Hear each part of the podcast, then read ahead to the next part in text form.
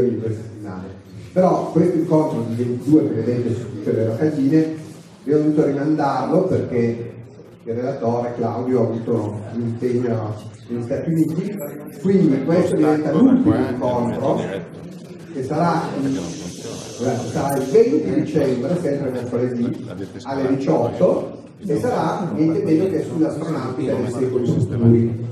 E non è una battuta, nel senso che lui ci parlerà proprio di alcuni progetti di missioni spaziali, almeno uno è proprio suo, ma ce ne sono anche altri a cui ha contribuito, comunque che ha studiato, eh, e che eh, però sono missioni che stanno studiando realmente, ma che richiedono una tecnologia che non abbiamo ancora e per cui ci vorranno almeno decenni, forse anche secoli, per cui sono veramente cose al confine tra scienza e fantascienza, ma sono comunque scientifiche. Questo sarà mercoledì 20 dicembre alle 18 nell'aula magna dell'Università di Avarese che è proprio vicino alla stazione quindi è facile andare. Invece l'8 dicembre, è l'8? No, eh, mi ricordo giusto l'8, quello di Gervasini, 6 dicembre, mercoledì 6 dicembre alle 14.30, sempre all'Università di Varese, questa volta nella Romagna nel collegio Cattaneo, che è un po' più in periferia, facciamo l'incontro sul cinema di fantascienza, cioè viaggi spaziali nel cinema di fantascienza, fatto da Mauro Gervasini, che è un critico cinematografico molto quotato, che insegna anche da noi, tra l'altro, eh, e che però è anche un appassionato di, di fantascienza, quindi eh, questo sarà un incontro anche bello da vedere, ci farà sicuramente vedere anche delle scene spettacolari, se poi non si limiterà ovviamente a questo. Eh, ci siamo? No, non ci siamo. Me dire. non funziona. Attacco il proietto venire. E comunque questa questa è ancora una cosa che l'ho già accennata ma è importante eh, da dire cioè che appunto questo ciclo delle conferenze è associato a questo corso che io tengo e ne fa in un certo senso parte anche se è una cosa che si aggiunge. E quindi in qualche modo questo è anche un po' un modo di farvi far conoscere eh, quello che facciamo, come lo facciamo anche all'esterno, per questo è anche importante per noi andare nelle scuole. E abbiamo iniziato a farlo l'anno scorso, siamo molto contenti quest'anno di poter essere qua, speriamo che questo vi possa interessare. Eh, naturalmente se qualcuno di voi avrà voglia di venire a studiare da noi ne saremo contenti, non faccio troppa propaganda perché abbiamo già avuto un punto di iscrizioni che ci fa perfino paura, eh, però eh, sicuramente è un segno che tutto sommato stiamo lavorando bene e sicuramente io mi trovo molto bene, è un ambiente molto interessante. Eh, spero che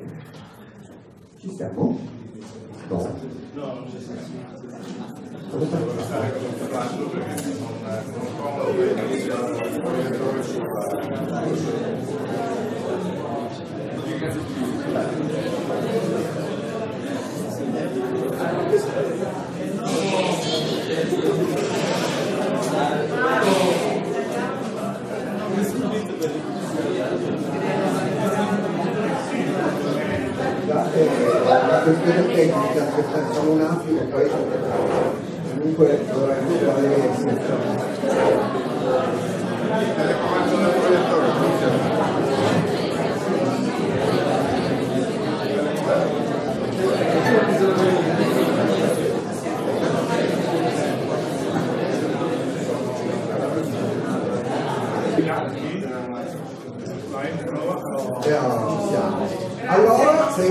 più contemplito, io do immediatamente la parola a Roberto Della Cecca, che poi se vuole aggiungere qualcosa alla sua presentazione lo fa da solo.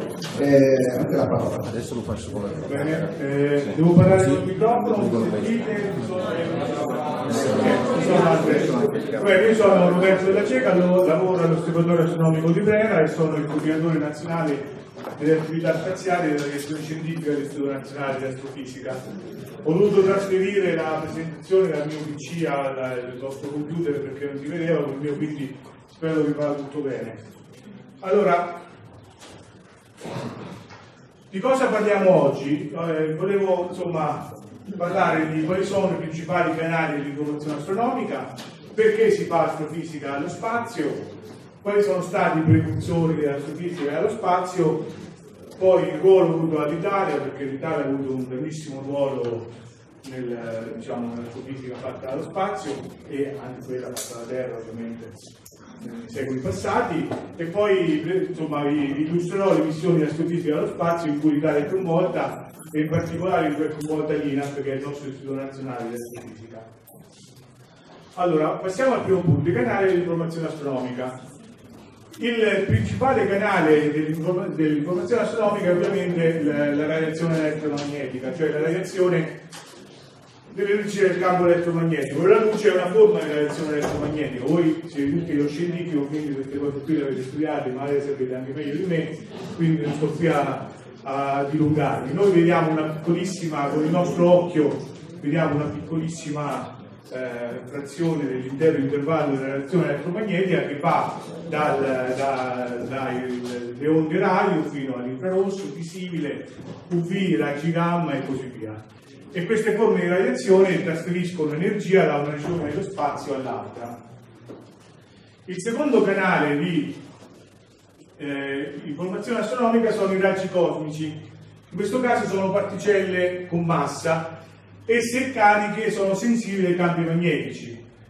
Perché sono più difficili da gestire i raggi cosmici? Proprio per questo punto qui, che se sono carichi, sono sensibili ai raggi magnetici, il grosso dei raggi cosmici sono protoni, quindi non conservano le informazioni da dove arrivano, perché vengono depressi ai raggi cosmici. Quindi noi misuriamo i raggi cosmici sulla Terra, ma non, non sappiamo qual è la loro origine, perché è difficile, diciamo, eh, stabilire la, la sorgente che li ha originati.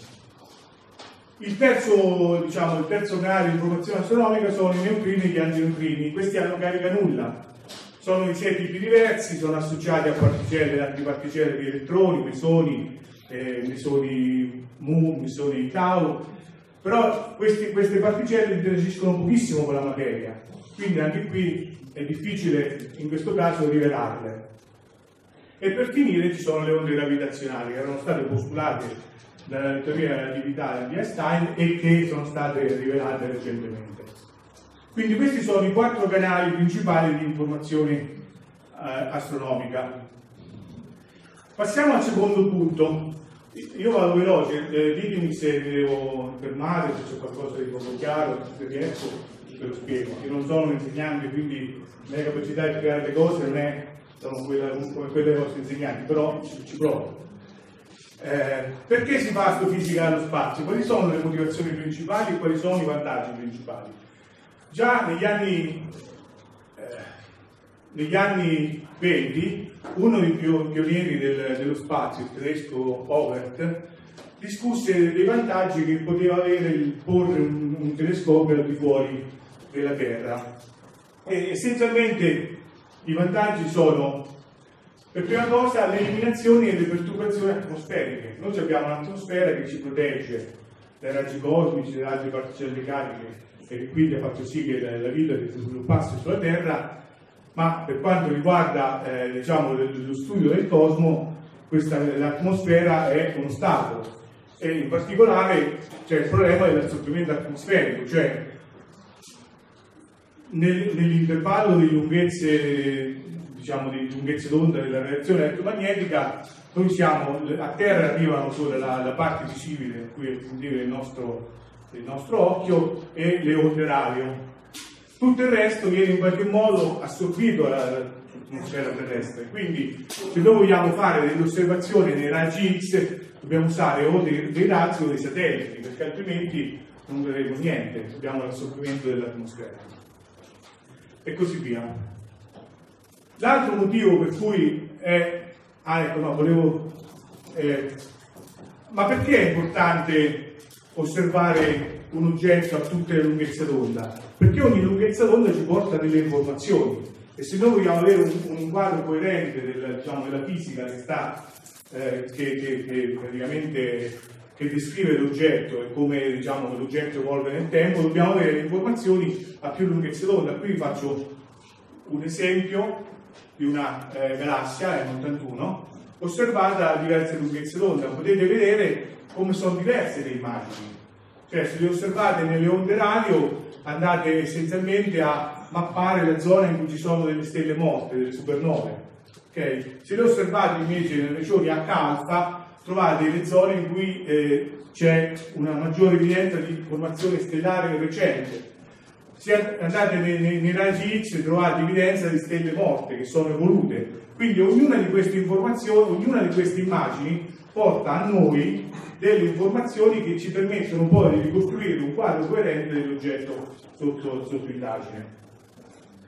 L'altra deformazione atmosferica che, eh, che- che- che, insomma, presente è il- la deformazione dell'immagine dovuta al SIG, cioè le- le- anche ne- nell'ottico il raggio, che vi- il, fotone che arriva dal, dal nostro oggetto cosmico in qualche modo viene deformato dall'atmosfera e noi vediamo se eh, vediamo un'immagine che è meno nitida di quella che noi potremmo vedere al di fuori dell'atmosfera terrestre.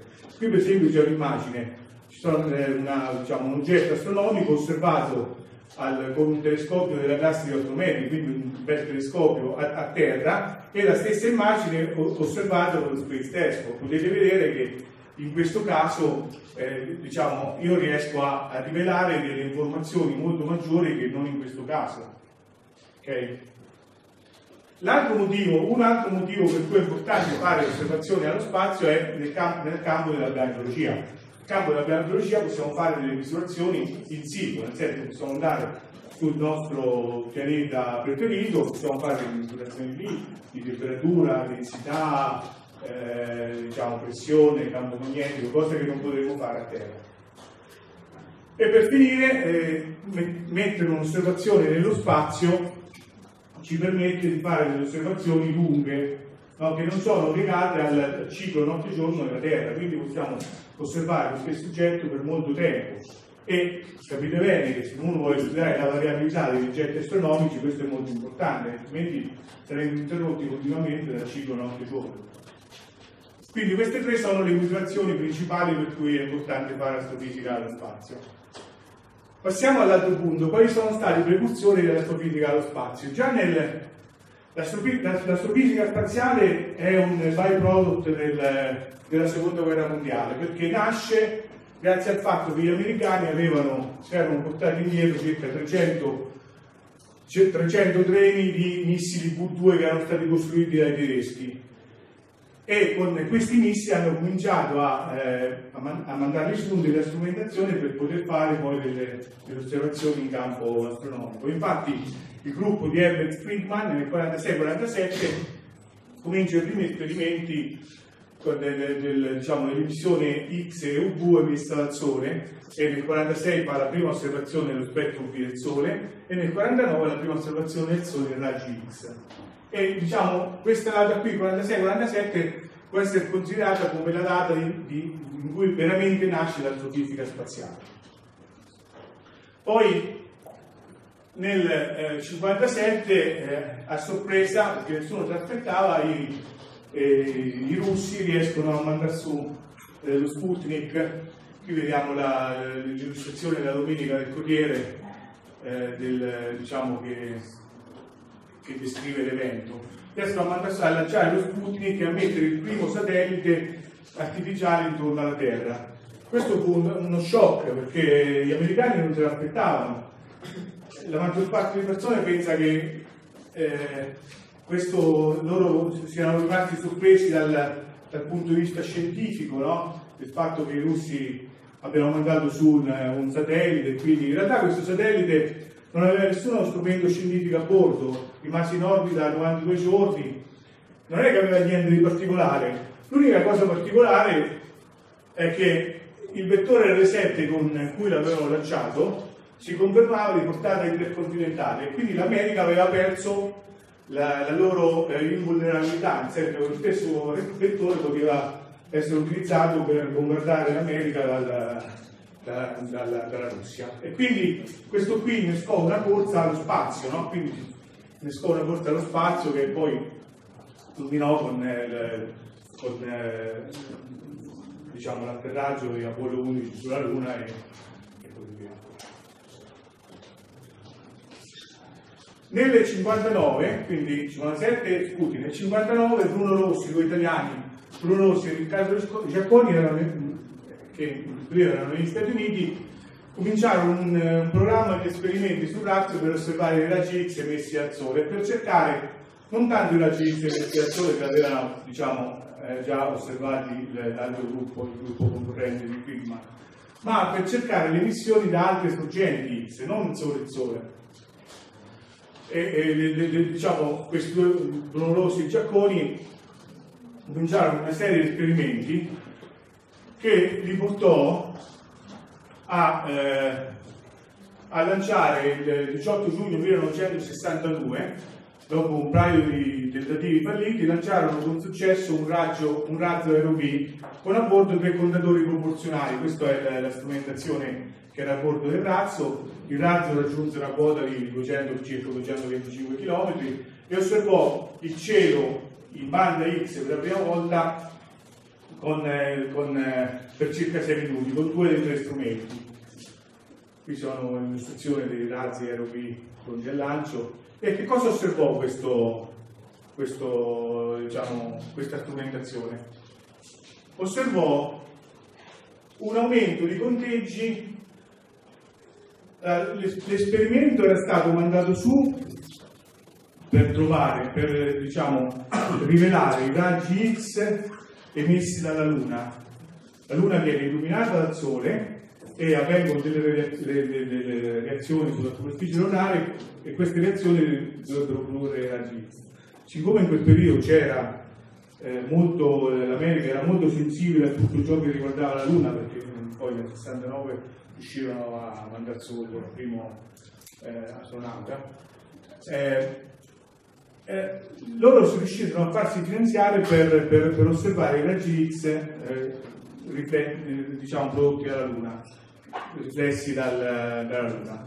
E quello che invece trovarono fu una, una i raggi X riflessi dalla Luna non, non ve- vennero detettati, quello che trovarono invece fu un aumento di, di conteggi in una particolare zona di cielo. ok? Questo è quello che uno si aspetta quando con un contatore proporzionale tipo quello che avevano loro diciamo, a bordo del, del razzo passa davanti a una sorgente. Cioè, il- diciamo, I conteggi che vengono misurati aumentano, poi c'è un decadimento.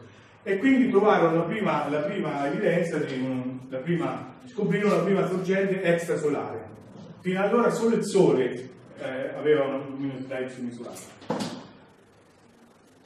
Oltre a questo scoprirono anche che c'era una radiazione diffusa che non, non scendeva mai a zero e questo era sintomo che questo, questo- questo problema rimase un problema per circa 30 anni perché non si sapeva se questa radiazione diffusa fosse dovuta a un gas, un gas caldo locale no? che permeava il nostro sistema solare o che permeava l'universo locale o al- all'insieme di tante sorgenti discrete no? Che erano poste oltre la rivelabilità della nostra strumentazione. Se uno non ha abbastanza risoluzione vede tutto sfocato per una cosa di questo genere.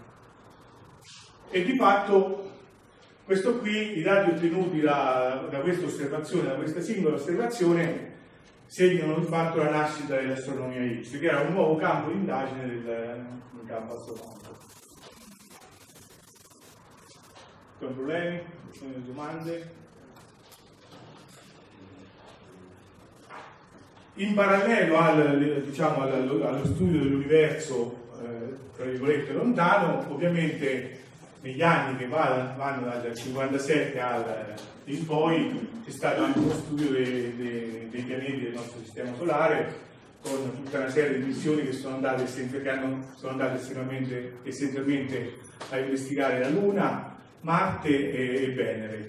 Qui potete vedere con yes la- se la missione ha avuto successo e con una F rossa se invece la, la missione, la missione è stato, diciamo, un fallimento. Potete vedere che ci sono tanti successi ma anche tanti fallimenti. Eh, però questo era, si apriva un nuovo campo di indagine, quindi è normale che, che- che le cose non vadano sempre bene come uno potrebbe aspettarsi. E in Italia cosa succede? Qui abbiamo parlato di quello che succedeva negli Stati Uniti. In Italia tra il 57 e il 1963 eh, nascono tutta una serie di comitati che si dovrebbero occupare per, di- diciamo, dello sviluppo dell'astrofisica spaziale in Italia. Essenzialmente per merito di due persone. Edoardo Amaldi, che era un- uno dei ragazzi di via Parisperma e aveva lavorato con, eh, con Fermi, è stato un bellissimo fisico italiano che praticamente è stato uno dei, dei coautori del- della creazione dell'ESA, degli NFN, del CERN, così via. E l'altro, l'altro personaggio importante è Luigi Broglio, che è giustamente riconosciuto come il padre dello spazio italiano. Eh, uno dei suoi punti di forza maggiore era l'ottimo rapporto che aveva sia con l'Università di Roma che con il CNR, con l'aeronautica e con la NASA. Queste sono le due persone diciamo, eh, eh, diciamo, fondamentali per lo sviluppo del- dell'astrofisica spaziale in Italia. Poi nel 1961 viene approvato il progetto, il progetto San Marco da parte del governo Fanfani. Voi siete molto giovani, quindi a voi non vi dice niente Fanfani, molti queste delle persone più, eh, più attempate sanno che è stato Fanfani. Eh, con diciamo, supporto notevole da parte di Giorgio Lapira parte il progetto San Marco che era- prevedeva una serie di satelliti italiani per attività tecnico-scientifiche e la messa in opera di una piattaforma di lancio oceanica equatoriale. La prima in assoluto mondiale. Qui vedete appunto Fanfani e La Pira, La Pira è stato anche eh, sindaco di Firenze e avevano una visione che quando io ero giovane, quando ero più giovane, diciamo, mi contestavo un po', ma averci dei politici così al giorno d'oggi avevano una visione diversa da quella che purtroppo vedo in giro al momento. E nel 1964 l'Italia viene lanciato il primo eh, satellite italiano, San Marco, dal poligono USA di Wallops Island, con un razzo scout americano, sì, ma viene lanciato da personale interamente italiano. Questa è la, la cartolina che, diciamo, commemora- commemorativa dell'evento e, come diceva prima Paolo, dopo l'URSS e l'Unione Sovietica, eh, dopo l'URSS e gli Stati Uniti, l'Italia diventa la terza nazione al mondo a lanciare a mettere in orbita un proprio satellite con personale eh, diciamo, italiano. Questo fece anche di mettere eh, una nota di diciamo, gossip, fece di mettere il, il ministro del- de- della ricerca francese perché Pampani in quei giorni era in visita in Francia e De Gaulle gli stava ricantando delle, le, diciamo, le qualità dell'industria spaziale francese. E Pampani dice ah sì sì bello, bello che anche voi iniziate noi in orbita noi l'abbiamo appena lanciato e, e quindi questo qui fece arrabbiare moltissimo De Gaulle e il giorno dopo avete silurato il, il ministro della ricerca Cosa portava a bordo questo eh, satellite? Portava a bordo una, una bilancia, bilan- una bilancia inerziale o bilancia bro- broglio che serviva per, misurare la densità dell'atmosfera a altissime quote, tra i 200 e i 350 km. E questo era ovviamente di grande interesse perché, perché in quel periodo c'era la corsa allo spazio, quindi era importante avere questo tipo di informazioni. Adesso vediamo se funziona il video. Com'è che posso... Ah, funziona. Bene.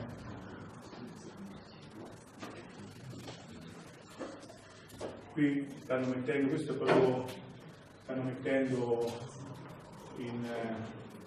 Dimmi stanno costruendo i vari stadi del razzo, Questo sta senza pubblicità, questo è Luigi Doio, lo ti spiego. Ok. e questa è la bilancia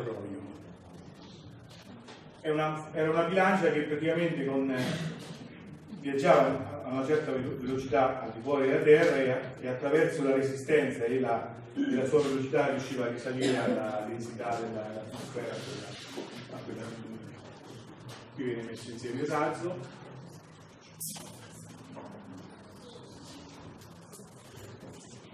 Viene chiuso. Sì.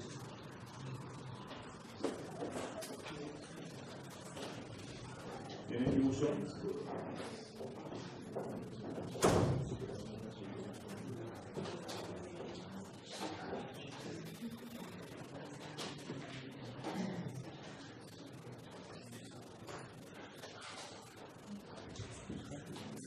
Ecco qui.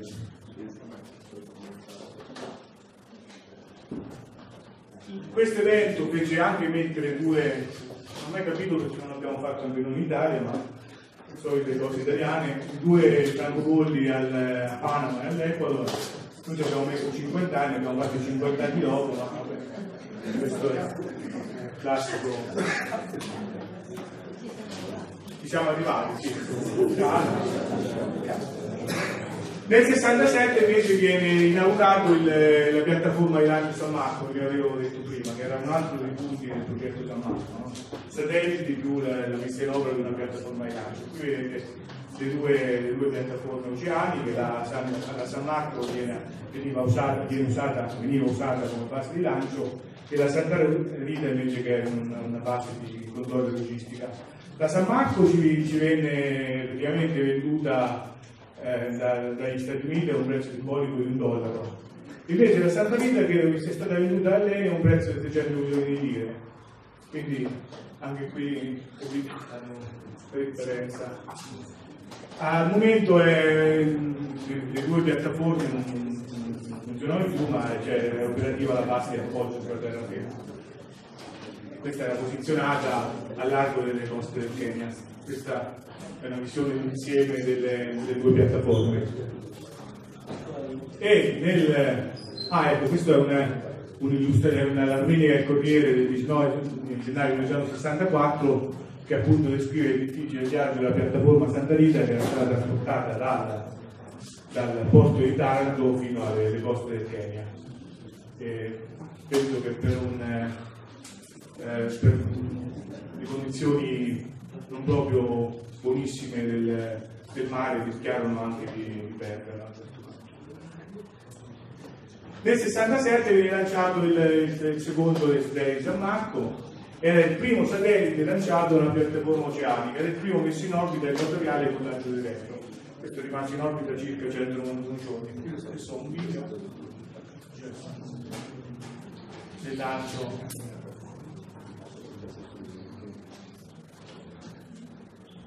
anche un audio.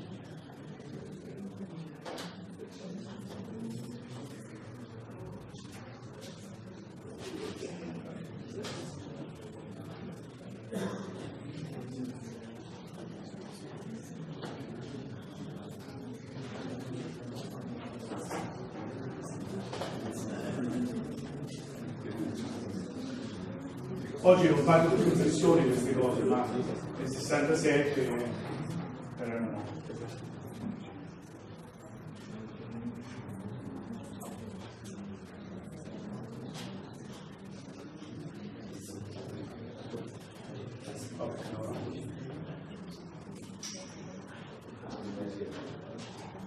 Ok, il primo, il punto di eccell- uno dei punti di eccellenza del, del, diciamo, del poligono San Marco e che fu utilizzato per il lancio di un satellite americano, è il primo satellite americano lanciato da non americani, quindi insomma ci avevano dato una bella responsabilità e l'abbiamo portata diciamo, a termine con pieno successo.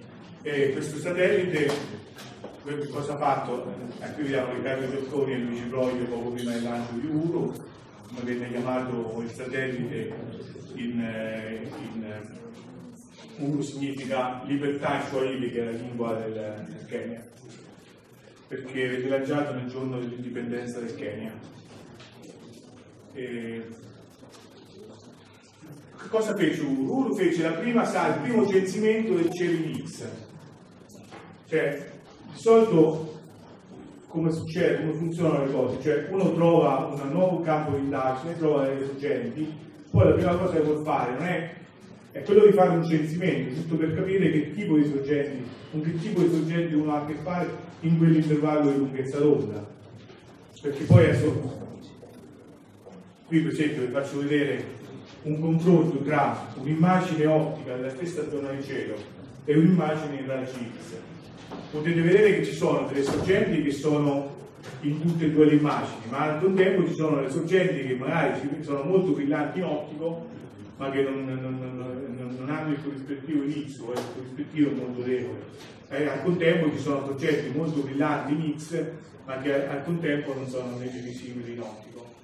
Quindi è importantissimo fare, no, quando uno apre un nuovo campo di indagine, una delle prime cose che uno vuole fare è quello di fare un, un censimento anche a flussi molto alti del tipo di soggetti che emettono poi in quell'intervallo di lunghezza d'onda. Questo è quello che fece Uro e la cosa che voglio farvi notare è che tutte le maggiori classi di soggetti emittenti X erano già presenti, quelle che studiamo ora, erano già presenti nel catalogo di Uro del 1970. Quello che noi abbiamo fatto nel 1970 fino, ad ora è che li abbiamo studiati in dettaglio, ma il tipo di soggetti erano diciamo, quelli già scoperti da Uro. Molto velocemente, eh, eh, diciamo, corone stellari, resti di supernove, queste sono immagini de- del, prese da Chang, che è uno osservatore cardiaco. Sistemi binari in cui diciamo nel sistema binario ci può essere una stella di neutroni o un buco nero, eh, pulsar, galassie normali, eh, nuclei galattici attivi, eh, ammassi di galassie. Tutte queste classi di soggetti, che, que- che quelli che compongono il cielo X, erano già state in qualche modo trovate dalla missione 1. Noi le abbiamo studiate in dettaglio nei successivi eh, 40 anni. Ritornando al poligono San Marco, in totale tra il 1967 e il 1988 sono stati lanciati 9 satelliti e una ventina di lanci suborbitali e abbiamo un record perché nessun lancio mai fallito. Quindi eh, questa cosa qui credo che sia quasi unica. Poi eh, nel 75 viene fondata eh, l'ESA, l'Agenzia Spaziale Europea, e alla cui nascita l'Italia ha dato un, un fortissimo contributo tramite Amaldi e tramite altri scienziati italiani. L'ESA nasce dalla fusione di due agenzie che erano state fondate nel 62, che sono l'ENDO, che si sarebbe dovuto occupare dello sviluppo dei lanciatori, e l'estero che invece si sarebbe dovuto occupare dello sviluppo dei satelliti. Questa cosa qui non funzionava e quindi nel 75 deci- decisero di fondere le due agenzie e, e l'ESA è fondata, è, diciamo, formata da 17 Stati membri più il eh, Canada. Uno dei primi, il primo satellite astronomico lanciato dall'ESA è COSB, a cui un professore dell'Università di Milano, Chialini, ha dato un fortissimo contributo, tanto da poter essere considerato il padre di Cosby. Cosa faceva Cosby? Era dedicato allo studio delle elettroni ad alte energie e dei raggi gamma e forniva una delle prime mappe del cielo gamma ed un primo catalogo delle sorgenti gamma dell'universo, del- dell'universo identificandole nel circa 25. Quindi anche questo ha un grande successo italiano perché eh, diciamo, eh, l'Occhialina ha dato un grandissimo contributo a questa missione. Veniamo in Italia, che cosa succede in Italia? Alla fine del 79 viene approvato il primo piano spaziale nazionale gestito dal CNR. Vi ricordate? Noi eravamo partiti dal 57, siamo arrivati al 79, ci abbiamo messo 22, 22 anni per poter formulare qualcosa. E viene, eh, vengono approvati tutta una serie di, di- di lanciatore, Iris, per esempio era un lanciatore che serviva per lanciare satelliti partendo dalla stima dello Space Shuttle e così via.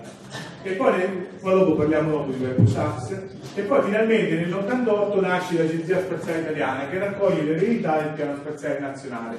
La- L'Agenzia Spaziale Italiana è articolata anche al momento secondo quattro, quattro unità che sono esplorazione, osservazione dell'universo, osservazione della Terra, stazioni spaziali e lanciatori.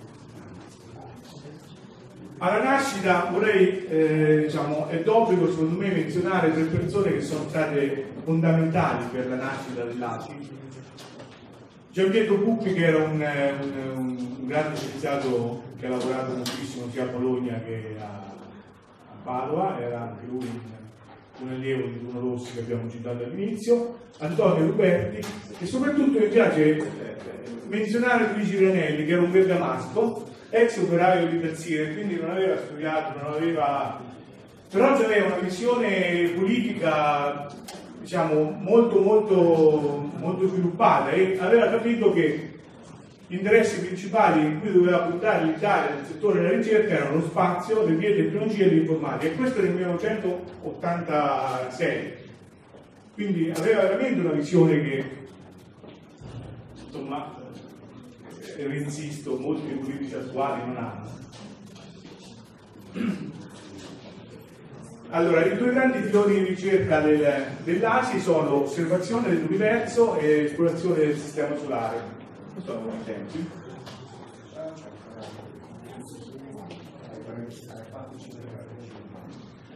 Allora, osservazione dell'universo e esplorazione del sistema solare. Adesso vi cito un paio di, eh, di, diciamo, di missioni fondamentali in cui l'Italia ha dato un grosso contributo sia nell'esplorazione dell'universo che nell'esplorazione del sistema solare. Eh, Andiamo all'esplorazione dell'universo. Eh, vorrei citare due missioni che sono Beppo Sax, che è una missione italiana in collaborazione con, con l'Olanda, e AGI, che è una missione che praticamente è stata operativa dal 1996 al 2002, e Agile, che è un'altra missione completamente italiana, questa è stata lanciata nel 2007 e è ancora in operazione.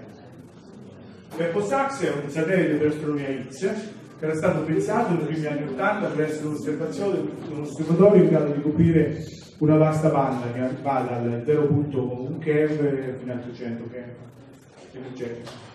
e, e confermava il ruolo di primo piano nell'astronomia X dell'Italia.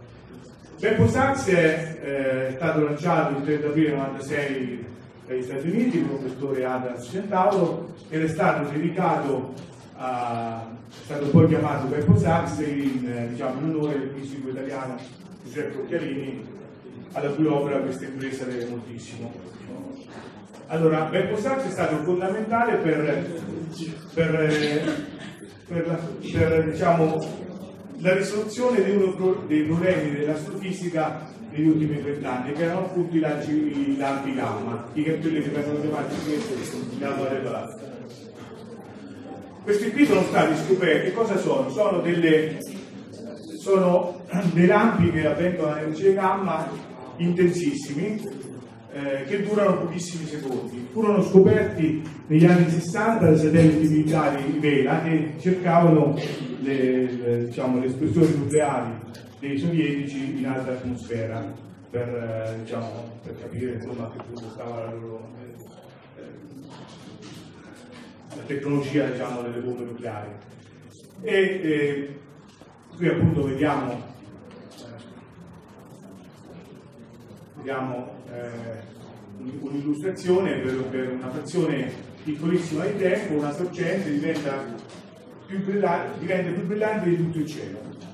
Ok? eh, non si sapeva se erano fenomeni del nostro sistema, se era un fenomeno legato al nostro sistema solare, se, era- se erano fenomeni legati alla nostra galassia, se erano extragalattici e così via. Perposax è stato fondamentale per la risoluzione di questo problema perché aveva a bordo tutta una serie di strumenti che gli hanno consentito di, di capire, la- di localizzare da dove veniva l'evento, perché la strumentazione a bordo di Vela non, non era abbastanza, non aveva abbastanza risoluzione spaziale, quindi si vedeva il lampo gamma ma non sapeva da quale parte del, del cielo il, il, il lampo gamma stava arrivando. Allora, come, come- come- come ha funzionato, come come, che cosa, qui si vede malissimo, quello, a bordo di Vercosax c'era un- uno strumento che è stato usato come un gamma ray burst monitor, qui purtroppo si vede male, cioè quello che succede è che a un certo punto eh, avviene un, eh, un- un'emissione in, eh, in energia gamma molto forte. Questo qui che consente di fare? Consente di capire il tempo a cui è avvenuta questa- questo lampo. ok? Se poi siamo abbastanza fortunati che eh, il lampo gamma cade dentro un altro degli strumenti a bordo di Berco Sax e riusciamo a isolare gli eventi che arrivano in quello strumento quel quel piccolissimo intervallo di tempo, riusciamo a localizzare in prima approssimazione da dove arriva l'evento. ok? Poi, se riusciamo a risultare gli altri strumenti che hanno una risoluzione spaziale migliore in prossimità di questo evento qui, che era stato selezionato su- su- sulla base di informazione temporale, in qualche modo riusciamo a capire qual è l'oggetto che ha lampo gamma in cielo. E quindi poi riusciamo a capire, vedete qui, questa è l'immagine un gamma del Golf del 28 febbraio 97, vedete che qui c'è questa sorgente che poi dopo 10 giorni non c'è più. Ok?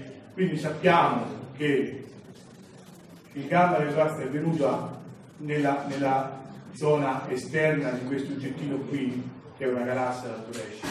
Prendiamo, facciamo lo spettro di questa galassia, ok? e attraverso lo spettro ottico di questa galassia riusciamo, vediamo particolari righe che ci permettono poi di risalire alla distanza di questo oggetto.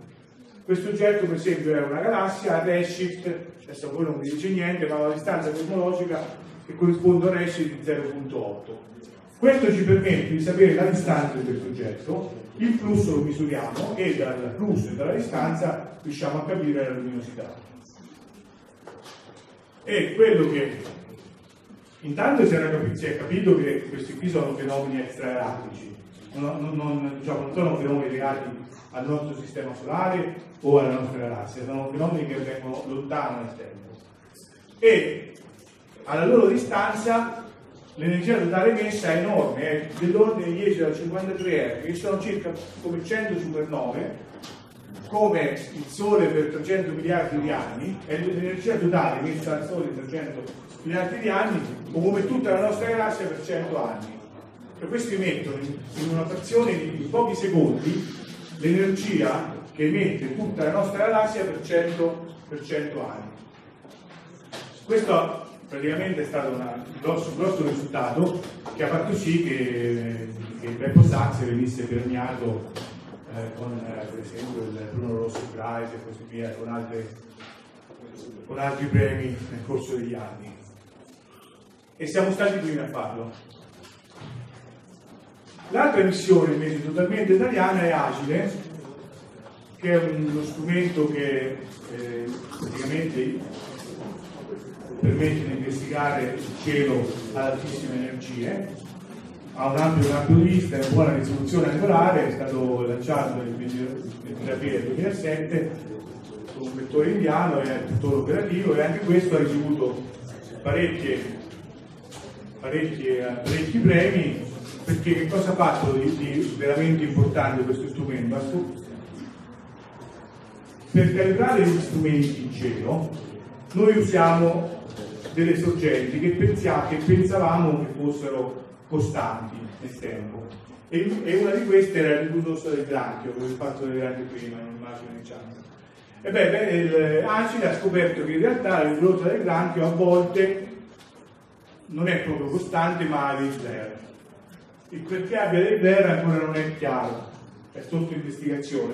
Però diciamo questa cosa qui è stata una scoperta molto importante che ha permesso anche a loro di poi ha fatto altre scoperte, ma diciamo questa è quella che, che ha fatto sì che venissero, venissero insigniti del, del premio Bruno Rossi. Allora, abbiamo visto la parte di osservazione dell'universo. Abbiamo visto la parte di osservazione dell'universo. Adesso vediamo la parte di planetologia. La planetologia spaziale in Italia nasce agli inizi degli anni 70, principalmente attraverso l'analisi delle rocce luna- lunari della missione Apollo. Le madri pari della planetologia spaziale in Italia sono appunto questi, questi personaggi, che, questi scienziati che, che ho riportato qui, di cui purtroppo alcuni non, non ci sono più, ma sono stati fondamentali per lo sviluppo e per, la nascita e il successivo sviluppo della in Italia. La prima missione in cui l'Italia ha dato un grosso contributo è eh, la missione eh, Giotto, che era una missione che andava all'incontro alla cometa di Halley. Eh, tenete conto che la cometa di Halley è passata a una distanza dalla Terra di circa 144 milioni di chilometri e la sonda Giotto si è avvicinata fino a circa 600 km e la cometa viaggiava a circa 70 km al secondo, non è banalissima una cosa, eh, diciamo, eh, andare di dietro. Questa è un'immagine presa da, una da uno degli strumenti a bordo de- della missione Giotto, eh, dalla camera che è stata diciamo, sviluppata all'Università di Padova e il professor Cesare è stato uno dei principal investigator. La seconda missione di cui voglio parlare invece è Scassini, non so, forse a settembre ne avete sentito parlare perché è, stato, è stata fatta la carriera su Saturno, è una missione a Saturno in cui l'Italia eh, anche qui ha contribuito in maniera rilevante, sia con la parte delle antenne, con la parte del radar, e con, eh, con anche uno strumento a bordo della, della sonda Huygens che è attirata dal suolo militare. Questa è stata, Cassini è stata la sonda più grande mai costruita da NATO, erano circa 5.800 kg a lancio. Questa è una cartolina diciamo, commemorativa. E qui ci sono alcune immagini prese da Cassini, bellissime di Saturno, del sistema di Saturno, con le immagini della luna di Saturno, che sono ancora nel nome. Cos'è questo puntino qui secondo voi? Eh? Questo puntino qui cos'è secondo voi? Eh? Questo puntino qui è la Terra vista da Saturno. Siamo tutti spadasciati qui. Quindi, eh, questa è bellissima, fa capire quanto è piccola la Terra no, nel confronto del, Va bene, quindi siamo arrivati, il tempo sta correndo, siamo arrivati al presente e futuro prossimo, in particolare abbiamo fatto una carrellata di cose fatte in passato. E adesso voglio con due parole dirvi invece quello che stiamo facendo al momento, poi magari in un altro seminario svilupperò su questa parte. Eh, e quindi parliamo un attimo delle missioni di astrofisica allo spazio in cui l'INAF è coinvolta al momento. Allora, intanto come, come- come una nazione viene coinvolta, come l'Italia è coinvolta in missioni di, di- di astrofisica allo spazio? Eh, essenzialmente attraverso dei programmi, noi abbiamo dei programmi con l'ESA, con la nostra agenzia spaziale, sono dei programmi che sono obbligatori, in cui noi obbligatoriamente dobbiamo mettere dei fondi e ci sono dei programmi che invece sono opzionali. Il programma obbligatorio, quello che al momento è, è in, in corso, è il programma Content Vision di cui poi vi cose. Un altro modo con cui noi eh, diciamo, eh, facciamo astrofisica allo spazio è attraverso dei programmi bilaterali con altre agenzie spaziali.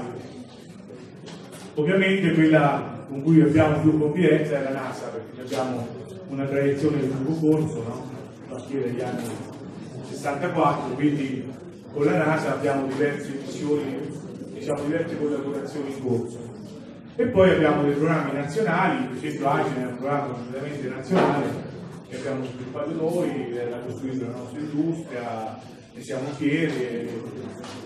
Il programma al momento, diciamo, quello per cui c'è eh, eh,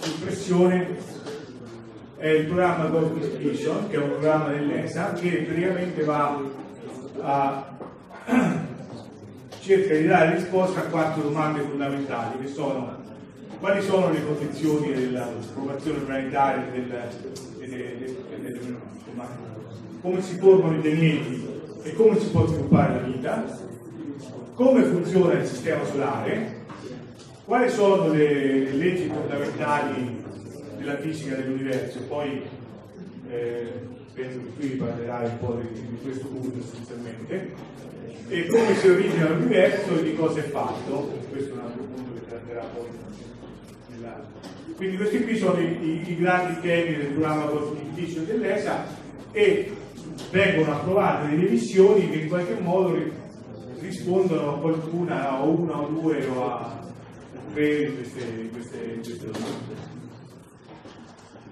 Queste sono le missioni in cui al momento l'Italia è coinvolta, l'Italia, diciamo, il nostro Istituto Nazionale di Politica è coinvolta, ci sono delle missioni in fase operativa, che sono DAWN, che è una missione che è andata a studiare due asteroidi, Vesta e Cerere, appunto alla ricerca anche di possibili tracce di vita, eh, è Ma- Mars Express e MRO che sono due missioni a Marte, uno dell'ESA e l'altro della NASA, Juno che è una missione NASA, poi abbiamo SiriusX che è un'altra missione che deve andare su un asteroide, prendere un pezzettino asteroide e riportarlo a Terra per poi poterlo analizzare diciamo, a Terra.